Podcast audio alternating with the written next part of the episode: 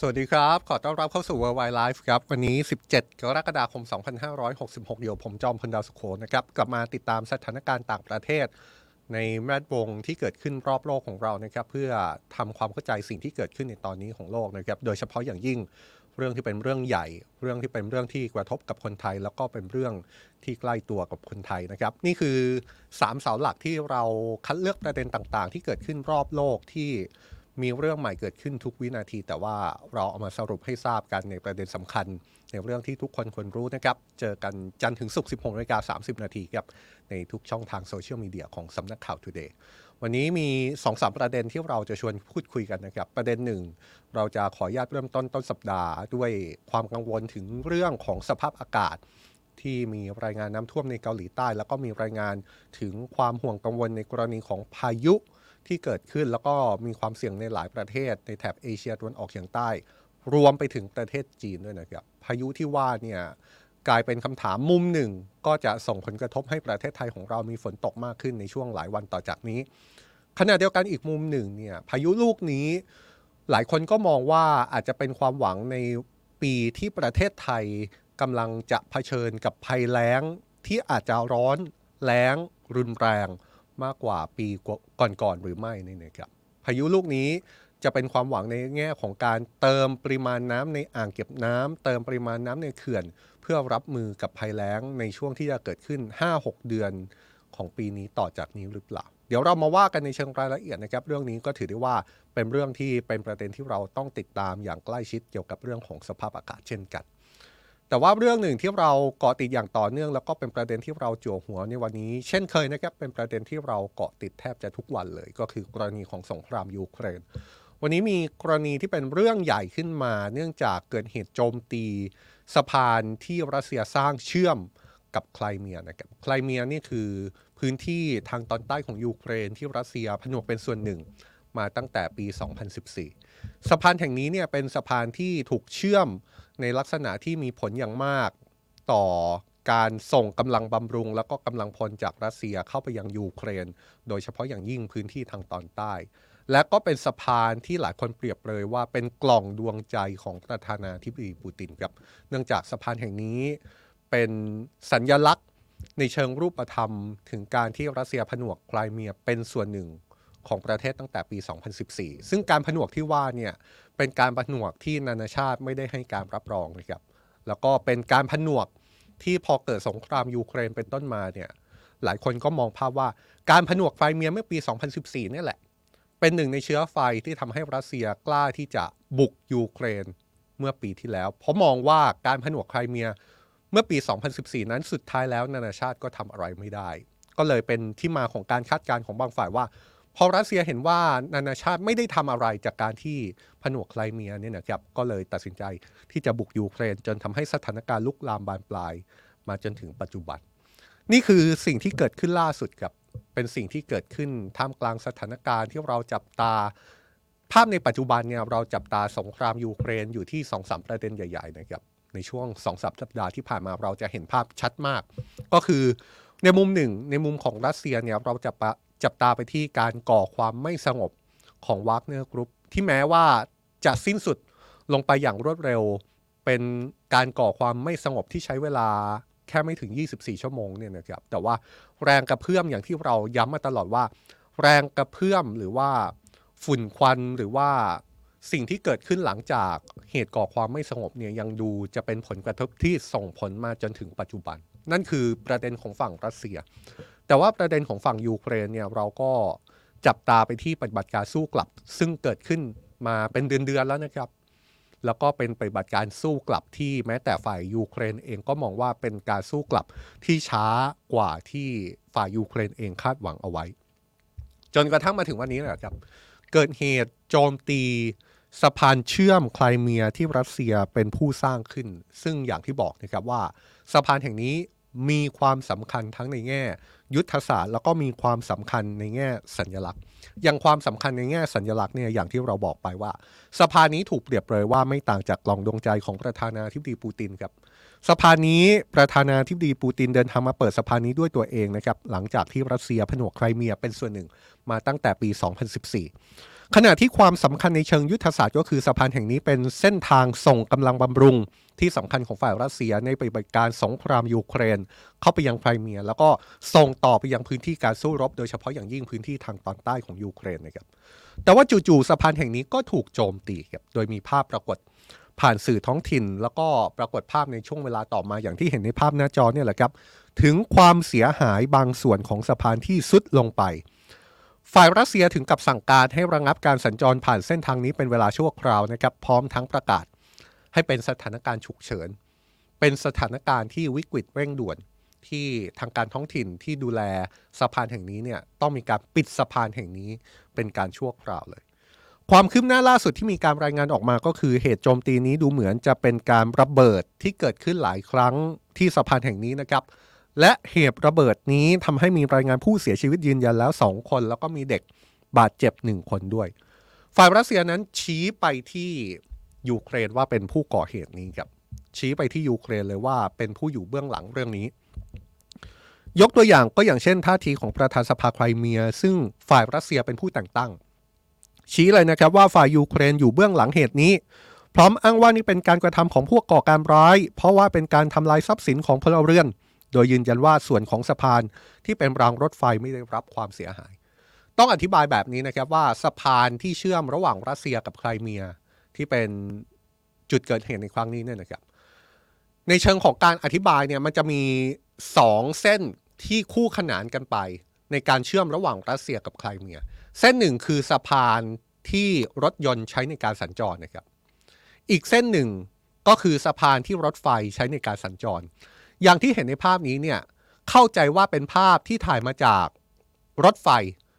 ถ่ายมาจากรางรถไฟที่เป็นอีกหนึ่งสะพานที่คู่ขนานกับ สะพานของรถยนต์ ภาพเมื่อสักครู่เนี่ยก็จะเห็นได้เลยนะครับว่าส่วนที่เสียหายเนี่ยคือส่วนที่เป็นสะพานสำหรับรถยนต์ใช้ในการสัญจร แล้วจะเห็นได้เลยว่า พื้นที่สะพานส่วนหนึ่งเนี่ยซุดลงไปนะครับนี่อย่างที่เห็นในภาพเลยฝั่งหนึ่งซุดลงไปแน่ๆ อีกฝั่งหนึ่งเนี่ยคงจะอยู่ระหว่างการตรวจสอบความเสียหาย แต่แน่นอนว่าฝั่งนี้ซุดลงไปในระดับที่เห็นภาพเมื่อสักครู่เลย นี่คือสิ่งที่เกิดขึ้นแล้วก็มีการเปิดเผยออกมานะครับ สำนักข่าวทาสซึ่งเป็นสื่อทางการของรัสเซียระบุว่าคณะกรรมการสืบสวนของรัสเซียที่มีสาขาอยู่ในไครเมีย ได้เข้าไปตรวจสอบพื้นที่เกิดเหตุแล้ว ขณะเดียวกันครับนอกจากฝั่งรัสเซียที่บอกว่ายูเครนน่าจะอยู่เบื้องหลัง การโจมตีสะพานเชื่อมไครเมียในครั้งนี้แล้ว แม้กระทั่งแหล่งข่าวในยูเครน สื่อมวลชนในยูเครนเอง ก็ดูเหมือนจะชี้ว่าเหตุการณ์นี้ฝ่ายยูเครนนี่แหละครับ เป็นผู้ที่ก่อเหตุดังกล่าว แน่นอนนะครับว่าเราคงจะได้ยินการการันตีของฝ่ายยูเครนในการโจมตีสะพานเชื่อมไครเมียของรัสเซีย ออกมายากมาก ฝ่ายยูเครนคงจะไม่การันตีอะไรออกมาอย่างเป็นทางการ ว่าเป็นผู้ก่อเหตุนี้ แต่ว่าไม่ได้หมายความว่าจะไม่มีสัญญาณจากฝั่งยูเครนเองที่ชี้ว่าฝ่ายยูเครนนี่แหละเป็นผู้กระทำนะครับ เพราะว่า ฝ่ายยูเครนอาจจะไม่ได้ออกมายอมรับตรงๆ แต่จะใช้วิธีการส่งสัญญาณผ่านท่าทีของฝ่ายต่างๆ ที่อยู่ในยูเครนครับท่าทีที่ออกมาแล้วเนี่ยออกมาจากสื่ออย่างน้อยสองสำนักในยูเครนนะครับ อย่างสื่อที่มีชื่อว่าซัสปิลเนแล้วก็ยูเครนสกาปราวดารายงานอ้างแหล่งข่าว โดยให้รายละเอียดนะครับว่าฝ่ายยูเครนนี่แหละที่เป็นฝ่ายโจมตีสะพานของไครเมียแห่งนี้ โดยเป็นปฏิบัติการร่วมกันระหว่างหน่วยความมั่นคงของยูเครน และก็กองทัพเรือของยูเครน โดยระบุว่าฝ่ายยูเครนได้ใช้โดรนใต้น้ำในการก่อเหตุระเบิดในครั้งนี้นะครับ รายงานของ BBC ระบุแบบนี้ครับว่าการก่อเหตุครั้งนี้ใช้โดรนใต้น้ำก่อเหตุ เป็นรายงานออกมาลักษณะเดียวกันกับสื่อทั้งสองแห่งของยูเครนเลยนะครับ โดรนใต้น้ำ แล้วก็มีการระบุว่าจริง ๆ แล้วการส่งโดนเข้าถึงพื้นที่ใกล้กับสะพานแห่งนี้เป็นเรื่องที่ทำได้ยาก แต่ว่าในท้ายที่สุดฝ่ายยูเครนก็สามารถทำได้ และโจมตีสะพานเชื่อมไครเมียของรัสเซียได้สำเร็จโฆษกหน่วยข่าวกรองทางกลาโหมของยูเครนออกมาเปิดเผยผ่านสื่อ ที่แม้ว่าจะไม่ได้เป็นการยอมรับว่ายูเครนเกี่ยวข้องกับการระเบิดสะพานแห่งนี้หรือไม่ แต่ก็ชี้นะครับว่าเหตุที่เกิดขึ้น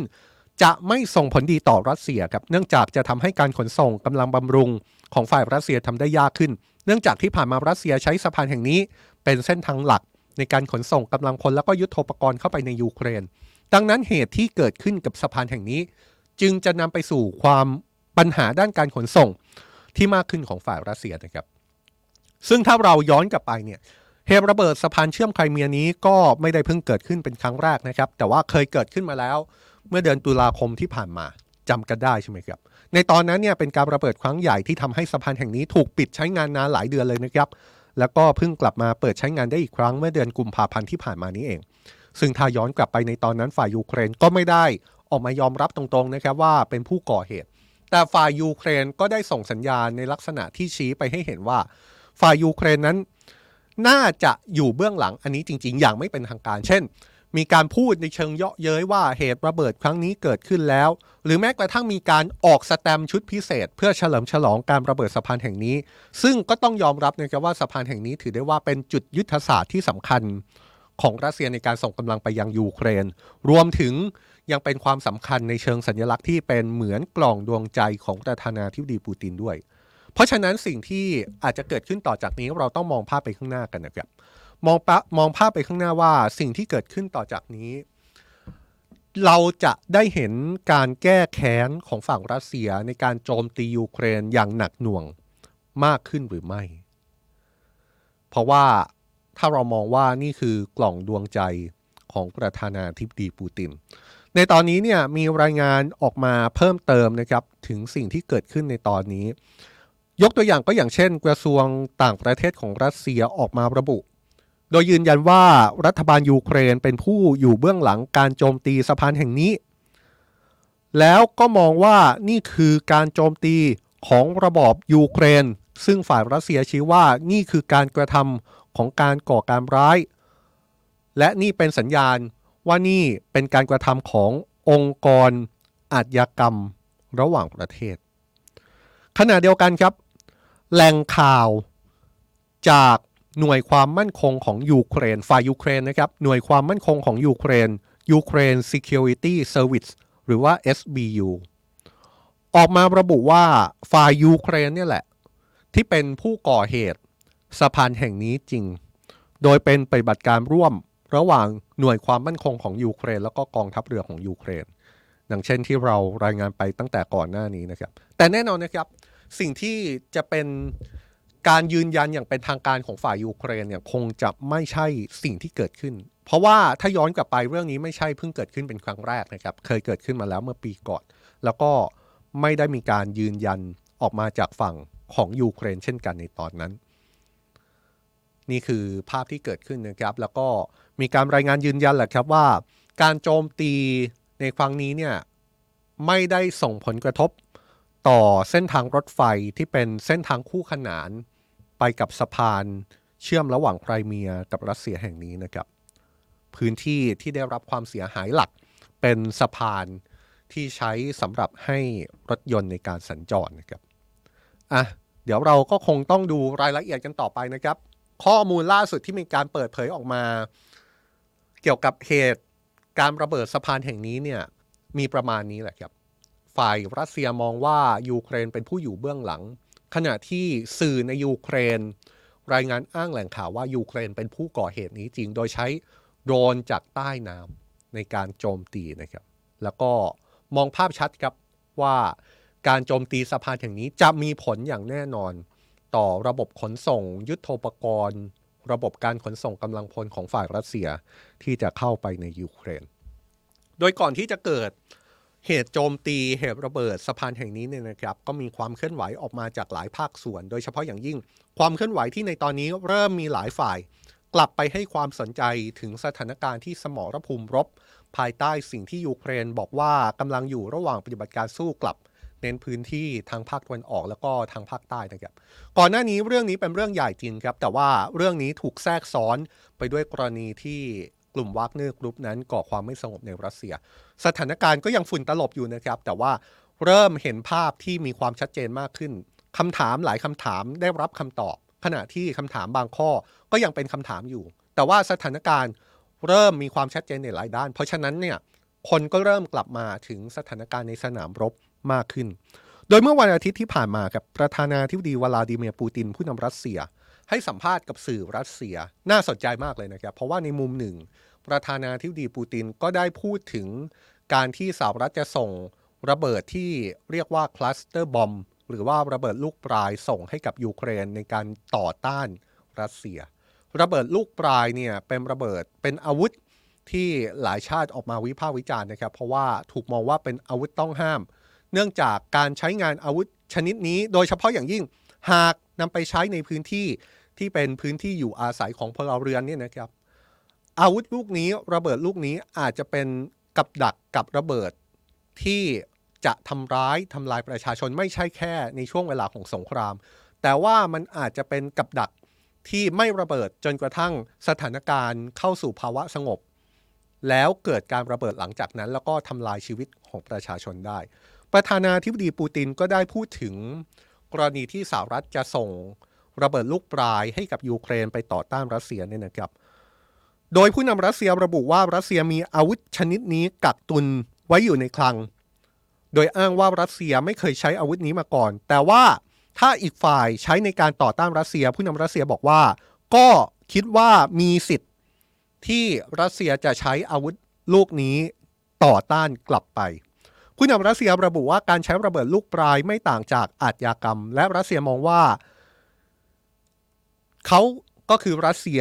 อาจจะไม่ใช้อาวุธชนิดนี้ เนื่องจากเคยได้รับความเจ็บปวดจากอาวุธชนิดนี้เหมือนกันในอดีต อย่างไรก็ตาม เราต้องโน้ตแบบนี้นะครับ ว่าเรื่องนี้มีข้อถกเถียงเหมือนกัน โดยเฉพาะการที่ประธานาธิบดีวลาดิเมียร์ปูตินผู้นำรัสเซียออกมาอ้างว่ารัสเซียไม่เคยใช้ระเบิดลูกปลายในสงครามยูเครนมาก่อนเนี่ย ข้อนี้ต้องไฮไลท์แล้วก็ ต้องมีการตรวจสอบ เพราะว่าอะไรครับ เพราะว่าก่อนหน้านี้มีข้อมูลว่ารัสเซียนี่แหละ ก็เคยใช้อาวุธที่เป็นระเบิดลูกปลาย แบบนี้ในสงครามยูเครนมาแล้ว และเป็นการใช้ที่มีมาตั้งแต่ช่วง เริ่มต้นสงครามยูเครน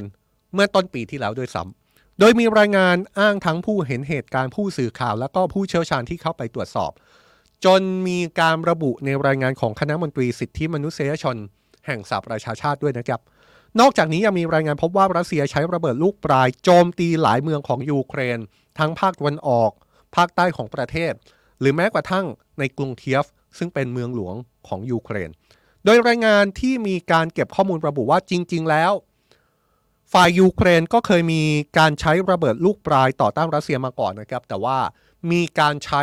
ในวงจำกัด เมื่อเทียบกับฝ่ายรัสเซียที่ดูจะใช้ระเบิดลูกปลายอย่าง กว้างขวางในสงครามยูเครนมากกว่า นอกจากเรื่องระเบิดลูกปลายแล้วนะครับประธานาธิบดีปูตินยังให้สัมภาษณ์โดยระบุว่ารัสเซียรู้สึกว่าคงจะไม่ได้เป็นเรื่องผิดอะไร ที่ฝ่ายรัสเซียจะยึดยุทโธปกรณ์ของบรรดาชาติวันตกที่ถูกส่งมาช่วยยูเครน มาใช้ในการต่อต้านยูเครนกลับไป นี่ก็เป็นกรณีที่เกิดขึ้นภายใต้ปฏิบัติการสู้กลับนั่นแหละครับ โดยเฉพาะอย่างยิ่งในพื้นที่ภาคตะวันออกแล้วก็ภาคใต้ของยูเครน มีรายงานว่ามีอาวุธ หลายชนิดที่ชาติตะวันตกส่งให้กับยูเครนในการต้านทานรัสเซีย แต่ว่าในหลายพื้นที่เนี่ยก็มีรายงานว่าฝ่ายยูเครนเพียงพล้ำแล้วก็อาวุธของชาติตะวันตกบางชนิด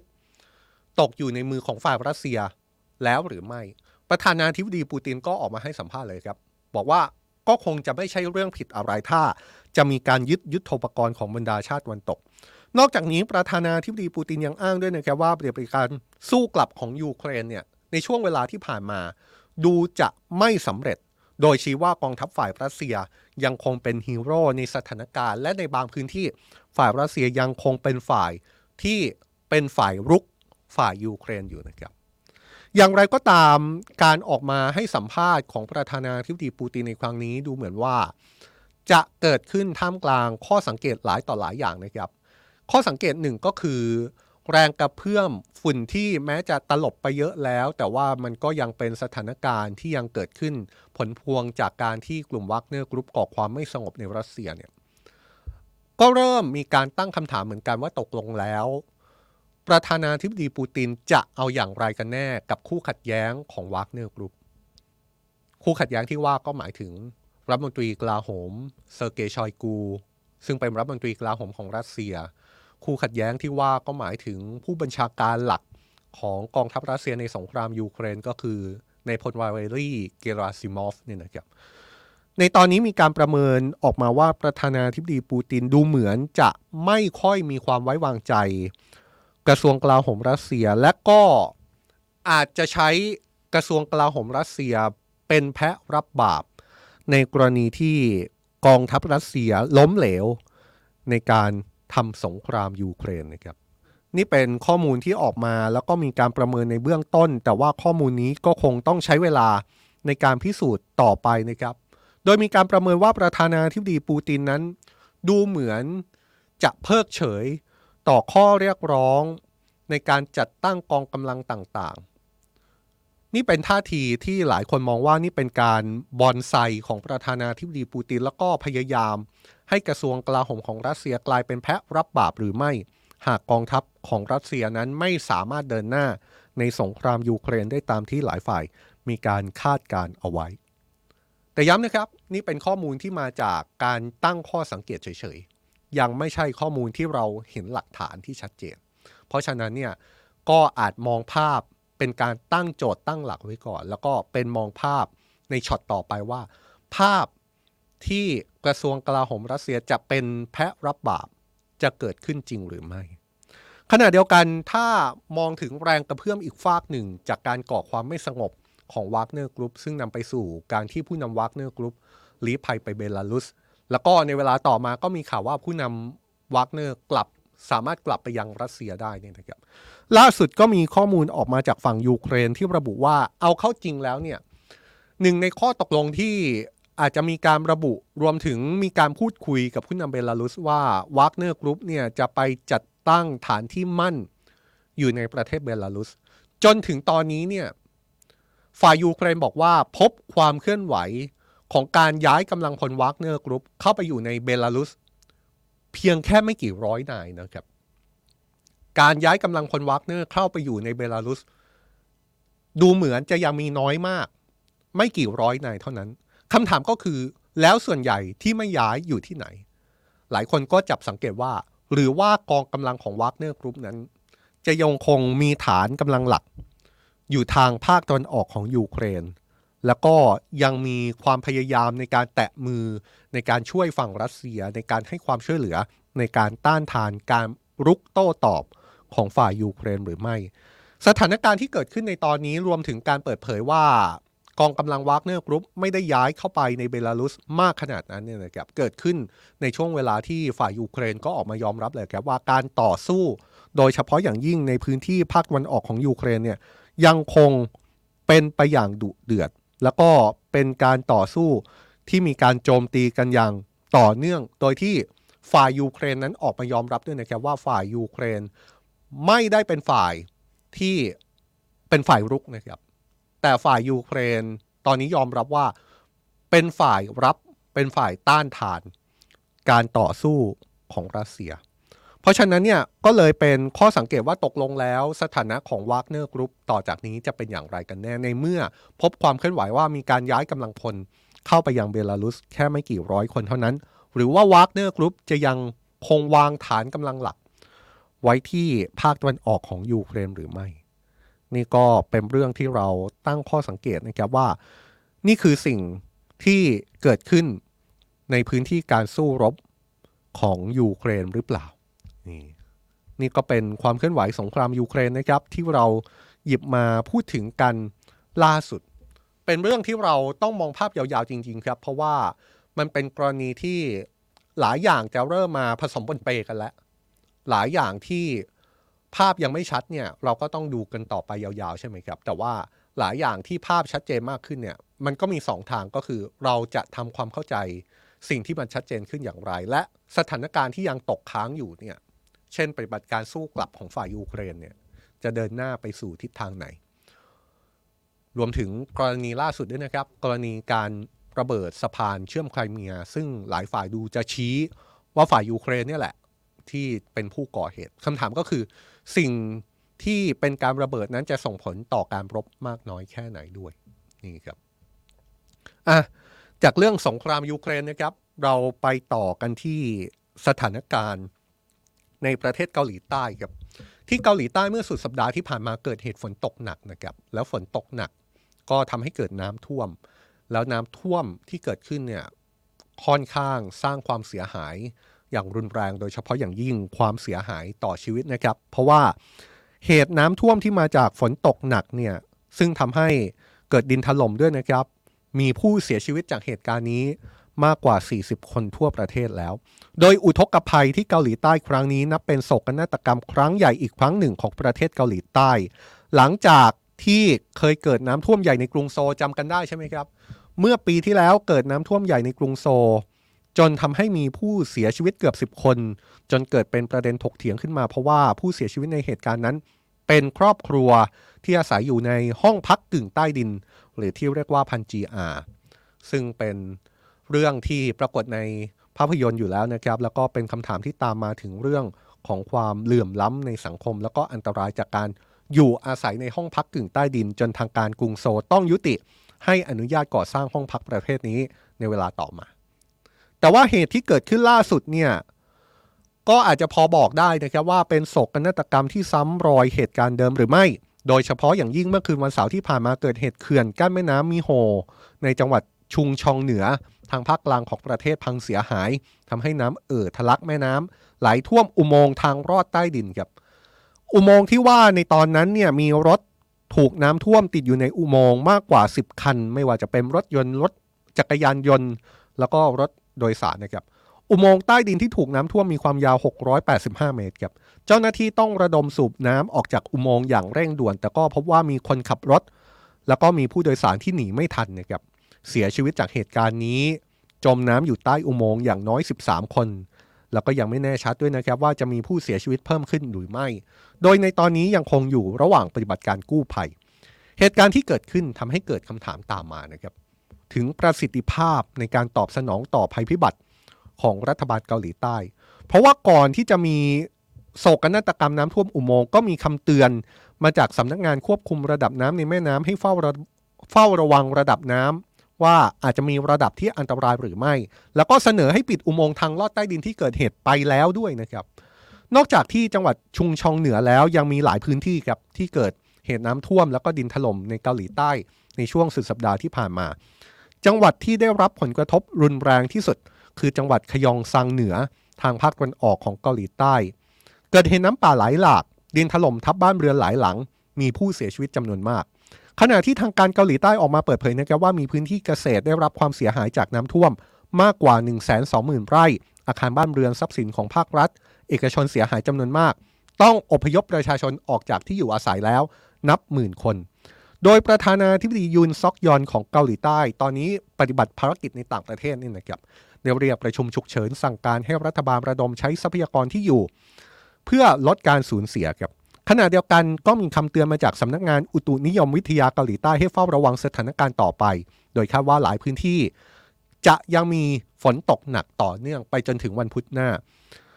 ความน่าเศร้าของโศกนาฏกรรมที่เกิดขึ้นในเกาหลีใต้ ก็คือสถานเอกอัครราชทูตไทยณกรุงโซลได้ออกมาเปิดเผยเมื่อวานนี้นะครับ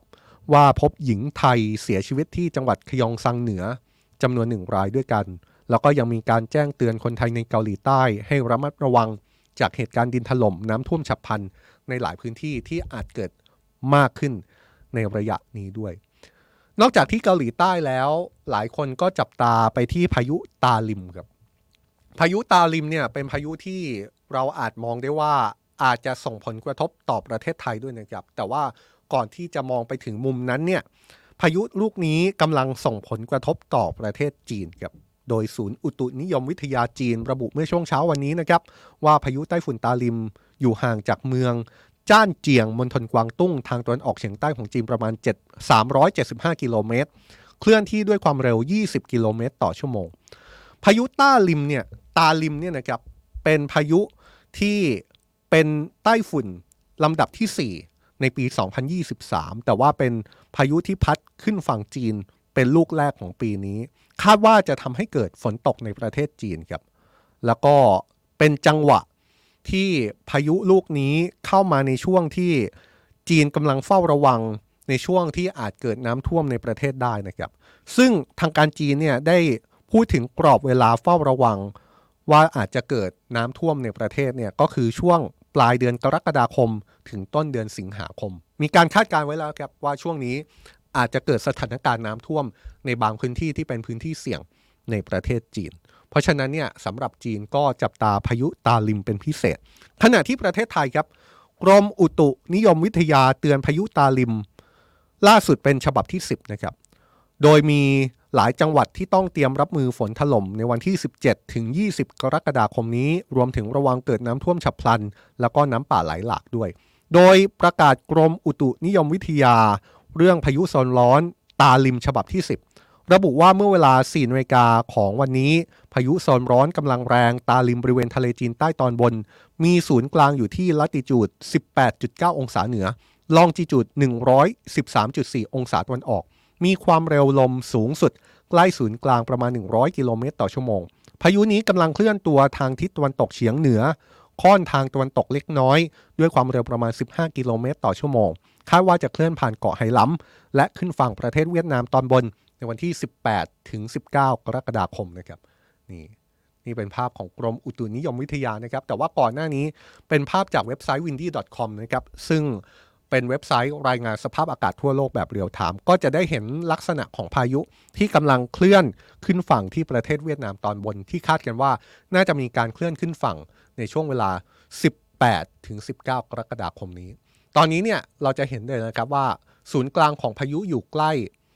กับชายฝั่งในประเทศจีนแล้ว โดยกรมอุตุนิยมวิทยาออกประกาศล่าสุดระบุแบบนี้นะครับว่าในช่วงวันที่ 17 ถึง 20 กรกฎาคม ร่องมรสุมกำลังแรงจะเลื่อนลงมาพาดผ่านภาคเหนือ ภาคตะวันออกเฉียงเหนือ แล้วก็ภาคกลางตอนบน ประกอบกับมรสุมตะวันตกเฉียงใต้ ที่พัดปกคลุมทะเลอันดามัน ภาคใต้และอ่าวไทยมีกำลังแรงลักษณะเช่นนี้ทำให้ประเทศไทยมีฝนเพิ่มขึ้น และมีฝนตกหนักถึงหนักมากบางแห่งบริเวณภาคเหนือ ภาคตะวันออกเฉียงเหนือ ภาคกลาง รวมถึงกรุงเทพมหานครและปริมณฑลภาคตะวันออกและภาคใต้ ขอให้ประชาชนระวังอันตรายจากฝนตกหนักถึงหนักมาก และฝนที่ตกสะสม ซึ่งอาจทำให้เกิดน้ำท่วมฉับพลันและน้ำป่าไหลหลาก โดยเฉพาะพื้นที่ลาดเชิงเขา ใกล้ทางน้ำไหลผ่านและพื้นที่ลุ่ม รวมทั้งเพิ่มความระมัดระวังในการสัญจรผ่านบริเวณที่มีฝนฟ้าขนองด้วย ดยก่อนหน้านี้คุณชวลิตจันทรรัตน์กรรมการบริษัททีมกรุ๊ปและผู้เชี่ยวชาญด้านน้ำประเมินแบบนี้นะครับว่า พายุลูกนี้ก็คือตาลิมเนี่ยจะเริ่มส่งผลกระทบถึงไทยตั้งแต่วันที่ 16 กรกฎาคม โดยเฉพาะในจังหวัดพื้นที่ภาคตะวันตกของไทย จะดึงความชื้นมาจากอันดามัน ก็จะเริ่มมีฝนตกบ้าง นอกจากภาคตะวันตกเนี่ยก็จะมีภาคใต้แล้วก็ภาคตะวันออกนะครับ ส่วนกรุงเทพและปริมณฑลนั้นมีการคาดการณ์แนวโน้มฝน ว่าฝนน่าจะตกมากขึ้น แต่ว่าอาจจะไม่มากเท่าภาคอื่น ๆ ที่ระบุมาข้างต้น ส่วนความหวังว่าพายุลูกนี้จะบรรเทาสถานการณ์ภัยแล้ง ที่มีการคาดการณ์ว่าปีนี้ไทยจะเผชิญภัยแล้งที่ค่อนข้างรุนแรงเนี่ยนะครับ ว่าจะช่วยบรรเทาสถานการณ์หรือไม่ กรรมการบริษัททีมกรุ๊ปแล้วก็ผู้เชี่ยวชาญด้านน้ำชี้ว่าปริมาณน้ำฝนจากพายุลูกนี้ อาจไม่ได้เติมน้ำในอ่างขนาดนั้น อาจจะต้องไปหวังเอาพายุ ตัวที่จะตามมาคือในช่วงหลังวันที่ 24 หรือว่า 25 กรกฎาคมนี้ หรือว่าอาจจะเกิดในช่วงปลายเดือน ซึ่งถ้าพายุลูกต่อไปมีกำลังแรงจริง ก็อาจจะช่วยให้มีกำลังมากที่จะมาเติมน้ำเข้าอ่างเก็บน้ำของไทยให้มากขึ้นได้ครับเพราะฉะนั้นเนี่ยปีนี้เราต้องดูพายุใน 2 เปราะด้วยกันนะครับเปราะแรกก็คือเรื่องหลักก็คือพายุที่จะพัดถล่มไทยเนี่ยจะส่งผลกระทบ ในแง่ของอุทกภัย ส่งผลกระทบในแง่ของความเสียหาย เป็นภัยพิบัติจากพายุโดยตรงหรือไม่ แต่ว่าอีกเปราะหนึ่งที่เราต้องดูเหมือนกันนะครับ เนื่องจากปีนี้มีความชัดเจนครับว่าสถานการณ์ ความเปลี่ยนแปลงสภาพภูมิอากาศส่งผลให้ประเทศไทยเผชิญกับภาวะ ภัยแล้งที่น่าจะรุนแรง มากกว่าปีก่อนๆเนี่ยการเข้ามาของพายุจะมีส่วนช่วยบรรเทาสถานการณ์ภัยแล้งได้มากน้อยแค่ไหน อันนี้ก็ต้องจับตาไปนะครับ แต่ว่าผู้เชี่ยวชาญก็ประเมินแล้ว ว่าอย่างน้อยพายุลูกนี้ ก็คงจะไม่ช่วยบรรเทาเรื่องภัยแล้งขนาดนั้น คงไม่ได้มาช่วยเติมน้ำในอ่าง เพื่อให้มีน้ำใช้ในภาคการเกษตร รับมือกับภัยแล้งในปีนี้ได้มากขนาดนั้นนะครับอะกลางปีแบบนี้ทุกปีแล้วครับ ก็ต้องเริ่มกลับมาให้ความสำคัญกับเรื่องฝนฟ้านะครับ เพราะว่าเป็นเรื่องที่ใหญ่จริง ๆ ทุกคนมองสถานการณ์ น้ำสถานการณ์สภาพอากาศ ปีนี้ยังไงบ้างครับ ทุกคนมองว่าเรื่องนี้ปีนี้จะมีสภาพอากาศในลักษณะใด ปีที่แล้วเนี่ยเราเห็นภาพชัดนะครับ โดยเฉพาะอย่างยิ่งในพื้นที่ภาคกลางในพื้นที่กรุงเทพ ปีนี้ดูจะเป็นเรื่องของภัยแล้งที่เป็นเรื่องใหญ่ เพราะฉะนั้นเนี่ยหลายคนก็มองเลยครับว่า ถ้าเรายังไม่มีรัฐบาล เรื่องนี้ก็อาจจะเป็นเรื่องที่ท้าทายมากพอสมควร ถ้ารัฐบาลยังไม่มีอำนาจเต็มมือ ก็อาจจะเป็นเรื่องใหญ่ เรากำลังโยงไปถึงเรื่องของการเมืองแล้วนะครับ แล้วเรื่องการเมืองเนี่ยสัปดาห์นี้ก็จะเป็นอีกหนึ่งสัปดาห์ที่จะมีความร้อนแรง เรื่องของการโหวตเลือกนายกรัฐมนตรี ที่จะมีขึ้นอีกครั้งในวันที่ 19 กรกฎาคมนี้ ความชัดเจนต่างๆ ดูเหมือนว่าจะมีหลายอย่างที่ไม่ชัดเจน การมองภาพไปที่อนาคต ดูเหมือนว่าหลายคนจะมองไปไกล กว่าแค่การโหวตเลือกนายกรัฐมนตรีในวันที่ 19 แล้วนะครับ เรื่องราวทั้งหมดจะเป็นอย่างไรต่อไป ภาพข้างหน้าที่เราต้องจับตา ประเด็นใหญ่ที่เราต้องติดตามมีเรื่องอะไรบ้าง 18นาฬิกา30 นาทีนะครับ เดี๋ยวพลอยวัสนีจะมาสรุปให้ได้ทราบกัน แล้วก็ชวนพูดคุย มองภาพไปข้างหน้าพร้อมกันกับ Today Live แต่ว่าก่อนจะจากกันไปครับ ประชาสัมพันธ์อีกสักรอบ ทีมข่าวสำนักข่าว Today ไปเปิด YouTube ช่องใหม่นะครับ เปิดเพิ่มนะครับ หมายความว่าช่องเดิมยังอยู่ ช่องเดิมที่ทุกคนกำลังดู Worldwide Live ดู Today Live ยังอยู่มาเกาะติดข่าวแบบนี้ทุกวันแหละครับ แต่ว่าช่องใหม่ที่ว่าเนี่ยมีชื่อว่า Today for Tomorrow ครับ เป็นช่องที่เราตั้งใจทำอย่างมากนะครับ แล้วก็เอารายการที่เราเรียกกันว่ารายการ Original ซึ่งมีความหมายว่าเป็นรายการที่เราตั้งใจทำอย่างปราณีต เอาสาระความรู้ที่เข้าใจยากเนี่ยมาอธิบายให้เข้าใจง่าย ๆ แล้วก็นำเสนอด้วยรูปแบบการนำเสนอใหม่ๆ สอดแทรกไปด้วยความสนุกเนี่ยนะครับก็จะมีทั้งรายการธุรกิจ รายการบันเทิง รายการไลฟ์สไตล์หรือแม้กระทั่งรายการการเมืองนโยบายสาธารณะ ก็จะไปอยู่ช่องที่มีชื่อว่า Today for Tomorrow เป็นช่องของทีมข่าวสำนักข่าว Today นี่แหละครับ อยากชวนทุกคนที่เป็นแฟนข่าวอยู่แล้ว ไปติดตามช่อง Today for Tomorrow อีกช่องทางหนึ่งด้วยนะครับ และนี่คือ Worldwide Life ในวันนี้นะครับ ต้องติดตามกันต่อยาวๆ ทั้งสถานการณ์ในประเทศและสถานการณ์ต่างประเทศ ติดตามกับเราสำนักข่าว Today ครับ อย่าลืมนะครับ ใครยังไม่ติดตามเรา กดติดตามครับ แล้วก็กดกระดิ่งด้วย เราจะได้เตือนทุกเหตุการณ์สำคัญครับ แล้วพบกันใหม่ในครั้งต่อไปนะครับ ช่วงนี้ผมจอมพลดาวสุโขลาไปก่อนครับ สวัสดีครับ สำนักข่าว Today เพิ่มช่องทางรับชมรายการ Original Content คุณผู้ชมสามารถกดติดตามช่องใหม่ไปที่ YouTube Today for Tomorrow ช่องรวมรายการ Original Content ที่จะทำโดยสำนักข่าว Today